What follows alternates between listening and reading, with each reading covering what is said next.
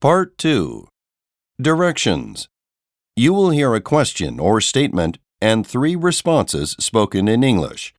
They will not be printed in your test book and will be spoken only one time. Select the best response to the question or statement and mark the letter A, B, or C on your answer sheet.